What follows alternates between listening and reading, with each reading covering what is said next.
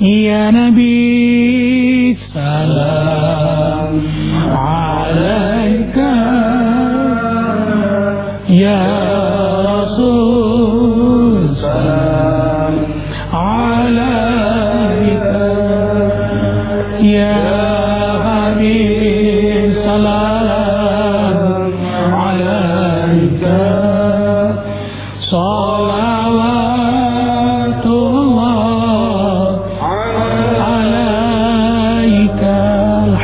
لله رب العالمين. السلام عليكم ورحمة الله وبركاته. سبحان الله وبحمده سبحان الله العظيم عدد خلقه ورضا نفسه وزينة عرشه ومداد كلماته. اللهم صل وسلم على سيدنا محمد. السلام عليك يا رسول الله ورحمة الله وبركاته. وعلى آله وأصحابه ومن تبعه بإحسان إلى يوم الدين. Al-Asadiatul Kiram Ikhwatal Iman Cahaya hati yang insya Allah semuanya diberkahi oleh Allah Jalla Jalaluh. Kali ini kembali kita diperkenankan ya Allah Menikmati hidangan kita ya Allah Bersama Ustadz Muhammad Yusuf Hidayat. Beliau banyak sekali menulis karya.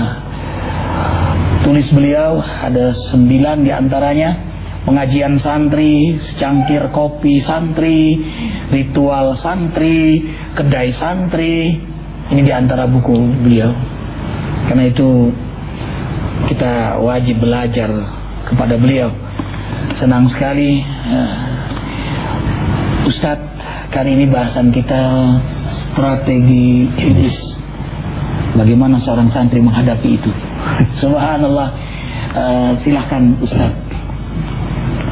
Assalamualaikum warahmatullahi wabarakatuh. Waalaikumsalam warahmatullahi wabarakatuh. Bismillah walhamdulillah wala hawla wala quwata illa billah. La nabiyya ba'dah. Wassalatu wassalamu ala sayyidina Muhammadin wa ala alihi wa sahbihi wa mawala wala hawla wala quwata illa billah. Ikhwan billah rahimahullah. Strategi iblis di judulnya serem. Ya, serem Ustaz. Tapi bagaimana santri bisa mengatasi strategi iblis yang demikian hebat. Berawal dari ketika Adam alaihissalam dan Siti Hawa berhasil digoda oleh sang penasihat gadungan iblis laknatullah. Hmm. Keduanya diturunkan oleh Allah Subhanahu wa taala ke bumi. Tapi keduanya lantas taubat, istighfar dan terkenal dalam doanya. Dan ini juga banyak di sitir oleh ahli tafsir. Doanya yang berbunyi Rabbana zalamna anfusana wa ilam taghfir lana wa tarhamna lanakunanna minal khasirin. Itu banyak ahli tafsir yang mengatakan bahwa doa itu adalah doa yang dibaca oleh Nabi Adam alaihissalam. Saudara yang berbahagia, berbeda lagi dengan iblis laknatullah. Dia tidak seperti Nabi Adam, tapi dia malah berulah. Dia tahu bahwa masa depannya ke neraka. Dan dia tidak ingin masuk neraka sendirian. Makanya diciptakan pengikut sebanyak-banyaknya. Hmm, luar biasa hadirin. Sampai-sampai dia minta umurnya ajalnya ditangguhkan sampai hari kiamat. Jadi iblis juga makhluk Allah. Dia bisa mati, tapi iblis minta supaya umurnya dipanjangkan sampai hari kiamat. Rabbi anzirni ila yaumi yub'atsun. Ya Tuhanku, iblis masih mengakui Allah sebagai Tuhan. Rabbi anzirni ila yaumi yub'atsun. Ya Tuhanku, panjangkan umurku sampai hari kiamat lagi. Akhirnya Allah Subhanahu wa taala terima lagi doa iblis. Makanya kalau ada manusia nggak doa kalah sama iblis. Iblis doa supaya umurnya ditangguhkan, dipanjangkan. Dalam surah Al-A'raf Allah jawab, "Innaka minal munzirin." kau termasuk makhluk yang umurnya dipanjangkan. Tapi setelah Allah panjangkan umurnya, nggak cukup dia hanya berpanjang umur, tapi dia ini berstrategi bagaimana kita ini jatuh dalam pelukan iblis laknatullah, dalam pelukan dia. Apa kata iblis? Tsumma la'atyanahum min baini aydihim wa min khalfihim wa an aymanihim wa an syama'ilihim. Kemudian nanti aku akan datangi manusia dari depan, dari belakang, dari kanan, dari kiri. Empat penjuru itu. Seorang sahabat Rasulullah Shallallahu Alaihi Wasallam Ibnu Abbas dia menafsirkan apa yang dimaksud dengan iblis menggoda dari depan, dari belakang, dari kanan dan dari kiri. Dari depan artinya iblis laknatullah itu menggoda manusia untuk melupakan akhirat. Nisyanul akhirah. Misi akhirat itu dianggap sesuatu yang ada di depan. Ya, artinya manusia dibikin lupa akhirat. Kerja sore, pagi, siang, malam sampai lupa ibadah, Ustaz. Makanya luar biasa iblis ini. Singkat yang kedua, iblis menggoda dari belakang. Hmm. Mananya apa? Ibnu Abbas mengatakan, radhiyallahu an. Yang dimaksud iblis menggoda dari belakang itu hubbud dunia. Manusia dibikin cinta terhadap dunia. Lupa akhirat. Saya sering memperhatikan mereka yang kerja sampai lupa ibadah. Pagi di jalan kerja, pulang malam. Sampai tidak sempat hadir ke majlis ta'lim. Gak sempat hadir ke tempat-tempat kebaikan. Dia dagang dari pagi sampai malam. Dan ujungnya begitu kaya, duitnya habis buat berobat, Pak Ustaz. Uang dikumpulkan bukan untuk investasi dia nanti, kebahagiaan dia di masa akan datang, tapi tidak. Tapi malah nanti uangnya buat berobat. Subhanallah. Ini masuk jaring iblis dari arah belakang. Kemudian yang ketiga, iblis mendatangi kita dari kanan. Maksudnya apa? Ada muhubi syariah. Manusia dibikin tidak cinta kepada agamanya sendiri. Al-Quran dibeli untuk dibaca, untuk ditelaah, untuk dikaji, dan untuk diamalkan. Tapi sayang, banyak juga saudara-saudara kita, Al-Quran ditaruh di etalase. Nanti begitu, kalau yang belinya suami, nanti istrinya baca. Begitu suaminya meninggal baru dibuka surah Yasin Bahkan ada dijadikan jimat, dibungkus kain kuning, ditaro gitu, luar biasa, kenang-kenang. Itu pengertian uh, iblis menggoda dari arah kanan. Hub, apa? Adamu hubi syariah. Jadi manusia dibikin tidak cinta kepada agamanya sendiri. Nah, yang terakhir iblis menggoda kita dari arah kiri ini maksudnya kata Ibnu Abbas radhiyallahu an yaitu israrun fil ma'siyah. Melulu dalam melakukan maksiat kepada Allah Subhanahu wa taala. Jadi kalau kita perhatikan luar biasa empat penjuru iblis datang ke kita dari depan, dari belakang, dari kanan, dari kiri. Itu surah apa ya Ustadz? Surah Al-A'raf. Al-A'raf ya dulu ingat di pesantren itu diwajibkan kiai menghafal surah itu. Hmm. Ya, sampai sekarang Arifin ingat tuh. Uh, walaqad talaqnakum summa sawwarnakum summa qulna lil malaikati isjudu li adam fasajadu illa iblis lam yakum minas sajidin qala ma mana'aka la tasjuda id amartuk قال أنا خير منه خلقتني من نار وخلقته من طين. قال فاهبط منها فما يكون لك أن تتكبر فيها. فاخرج إنك من الصاغرين. قال أنظرني إلى يوم يبعثون. قال إنك من المنزلين قال فبما أغويتني لأقعدن لهم صراطك المستقيم.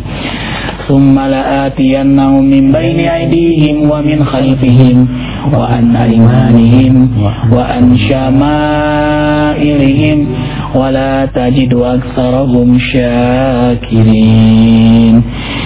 Jadi kenapa disuruh kiai menghafal? Karena kita punya musuh yang nyata.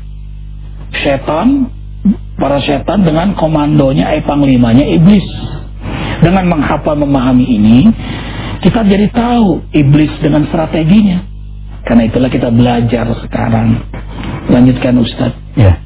Lalu bagaimana kiat menghadapi iblis?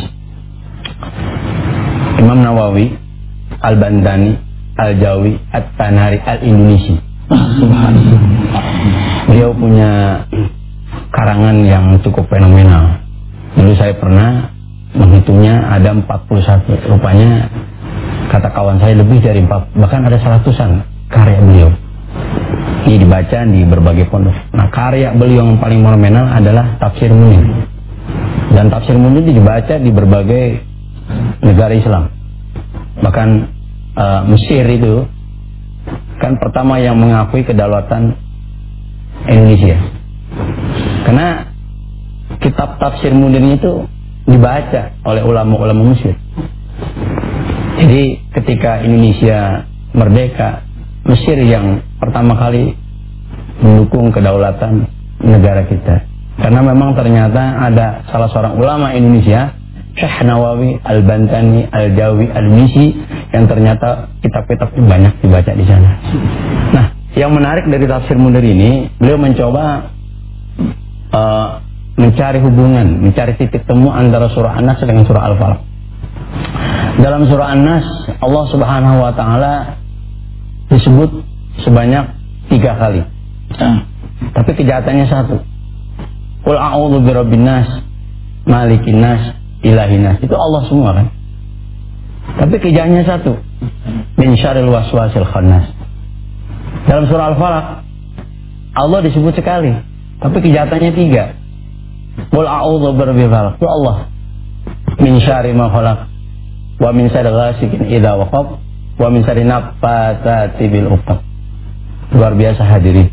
Tapi dalam surah An-Nas walaupun kejahatannya satu ini kejahatannya luar biasa. Kenapa? Sebab dalam surah An-Nas itu kejahatannya kejahatan ukhrawiyah. Apa tadi kejahatan ukhrawiyahnya? Bin syarril waswasil khannas. Dari bisikan setan yang suka menggoda manusia kan gitu. Luar biasa. Tapi kalau dasar al-falaq itu kejahatannya duniawiyah semua. Apabila malam tiba, mohon maaf, di situ banyak sekali kejahatan, penodongan, perampokan. Makanya kita berlindung pada Allah. Dan dari kejahatan orang-orang yang suka melakukan perbuatan teluh, percaya atau tidak, kejahatan seperti itu ada. Tapi mudah-mudahan kalau kita terus berlindung pada Allah, Allah akan menghindari kejahatan mereka seperti itu. Dan juga kejahatan dari orang-orang yang hasut.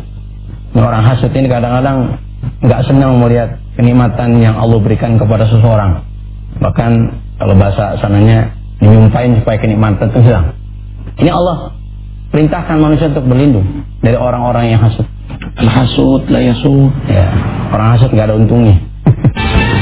nah hadirin yang berbahagia, di situlah kalau dalam surah Anas tadi Allah sebut tiga kali kejahatan satu, kejahatannya kejahatan ukhrawiyah. Kejahatan ukhrawiyah sekarang sedikit lebih dahsyat daripada kejahatan unyawiyah sekalipun banyak. Makanya setan itu dalam surah Anas disebut al-khannas. Apa arti al-khannas? Alladhi yata'akharu inna dzikri nasi rabbahu. Yaitu setan yang lari ke belakang manakala manusia zikir kepada Allah Subhanahu wa taala. Jadi intinya untuk menghadapi strategi iblis yang empat penjuru tadi, kita diperintah oleh Allah untuk banyak berzikir kepada Allah Subhanahu wa taala. Tentu yang dimaksud zikir ukhrawi, zikir roh, zikir hati yang berangkat dari hati dan sampai ke hati. Bukan hanya zikir lisan, atau mungkin saja mulai dari zikir lisan lama-lama zikirnya ke hati sebab setan menempatkan belalainya pada setiap hati Bani Adam tak kalah hati itu zikrullah ingat Allah maka setan menarik belalainya. Tidak kuat dia. Perhatikan zikirnya berarti dari hati itu. Kemudian tak kalah hamba itu lupa kepada Allah ghaflah maka syaitan memasukkan belalainya ke hati. Perhatikan hati lagi. Jadi hati yang berzikir yang berangkat dari hati. Zikir lisan lebih abdal daripada tidak berzikir. Lalai dalam zikir pun lebih baik daripada sama sekali tidak berzikir. Tapi zikir hati lebih abdal daripada zikir lisan. Nah, zikir hati yang disertai dengan lisan itu lebih abdal daripada hati saja. Dan zikir hati lisan dibuktikan dengan amal, itulah hakikat dari zikir. Nah, inilah yang membuat setan kewalahan. Wa may ya'su an rahman nuqayyid lahu syaitanan fahuwal. Siapa yang lupa berzikir kepada Allah sesaat maka Allah jadikan setan karin. Karin itu apa? Setan dekat yang bisa masuk bukan hanya dekat seperti ini, masuk ke dalam darah daging sampai menguasai hatinya. Tadi ini yang paling menggetarkan terkejut uh, melihat uh, mendengar bahasan beliau kejahatan ukhrawi. Uh, sebenarnya kita sulit sekali untuk mencapai khusus selama ini dalam salat saja. Kita kita saja arifin saja sulit sekali untuk khusus ikhwatal iman. Sulit sekali. Kita sudah berdoa, minta ampun, baca al-falaq, baca an-nas, Subhanallah, tapi selalu dia hadir, selalu dia datang. Tapi kita terus berjuang, kita terus berikhtiar. Menghadirkan bahwa Allah menatap kita, Allah mendengar kita, menghadirkan pemahaman dalam bacaan salat. Itu pun sering juga kecolongan-kecolongan. Makanya sayang sekali ini terbatas waktu sebenarnya. Ada poin khusus di sini ada dia membahas akidah ibadah mujahadah. Mujahidin adalah jihadnya roh, jihadnya hati, jihadnya ukhrawi santri, san, menjaga, tri, tiga. Tiga akidah, ibadah, akhlak. Dan bermuara semua dari mujahadah hati. Nah, mujahadah itu hasilnya kecerdasan istihad. Puncaknya adalah fisik jihad. Nah, ikhwatul iman. Kayaknya nggak bisa selesai, harus beli buku ini kali Ustaz. Bukan promosi, ikhwah. Ini untuk kebaikan semua pas tadi khairat. Uh, tapi ini belum dijual di umum ya Ustaz ya? Hmm. Sudah? Hmm. Mudah-mudahan nih Cayati setuju ya Cayati backup ya dakwah para guru-guru. Beliau pimpinan pondok pesantren Atibian. Atibian. Dan Arifin bujangan bersama beliau. Hmm. Nikah sama beliau, umrah sama beliau. Allahu Akbar. Beliau hobinya tidur, begitu bangun dapat ilmu. Kalau Arifin bangun malah gak dapat ilmu. Ini karunia Allah dan karya beliau luar biasa. Jadi walladzina jahadu fina lanahdiyannahum subulana wa innallaha lama'al muhsinin. Al-Ankabut ayat 69. Nah, tadi kan persoalannya sama nih. Karena kita dibuat was-was terus. Bahkan puncaknya yang sabuna anahum muhtadun. Orang tuh kalau sudah puncak maksiat ngerasa dirinya dapat hidayah coba. Itulah istidraj. Nah godaan yang kita rasakan bersama kan kesulitan dalam husu. Bagaimana mengatasinya? Terus berjihad dengan belajar, duduk di majelis ilmu, dekati ulama, mujahadah kita untuk menjaga hati kita dari waswas setan, itulah yang mengundang hidayah Allah. Karena kau bersungguh-sungguh, aku tunjukkan jalan, cara meraih hidayahku. Akhirnya, lama al muslimin Allah bersama hambanya. Setan pergi dari diri hamba itu. Kecuali ia ma'iyatullah. Perasaan bersama Allah. Itulah buah mujahadah dari seorang hamba yang terus mendekat kepada Allah. Yang membaca baik strategi iblis itu. Subhanakallah wa bihamdika. Asyhadu an la ilaha illa anta astaghfiruka wa atubu. Terima kasih Ustaz Haji Muhammad Yusuf Hidayat. Wabillahi taufiq wal hidayah. Assalamualaikum warahmatullahi wabarakatuh. Ya Nabi salam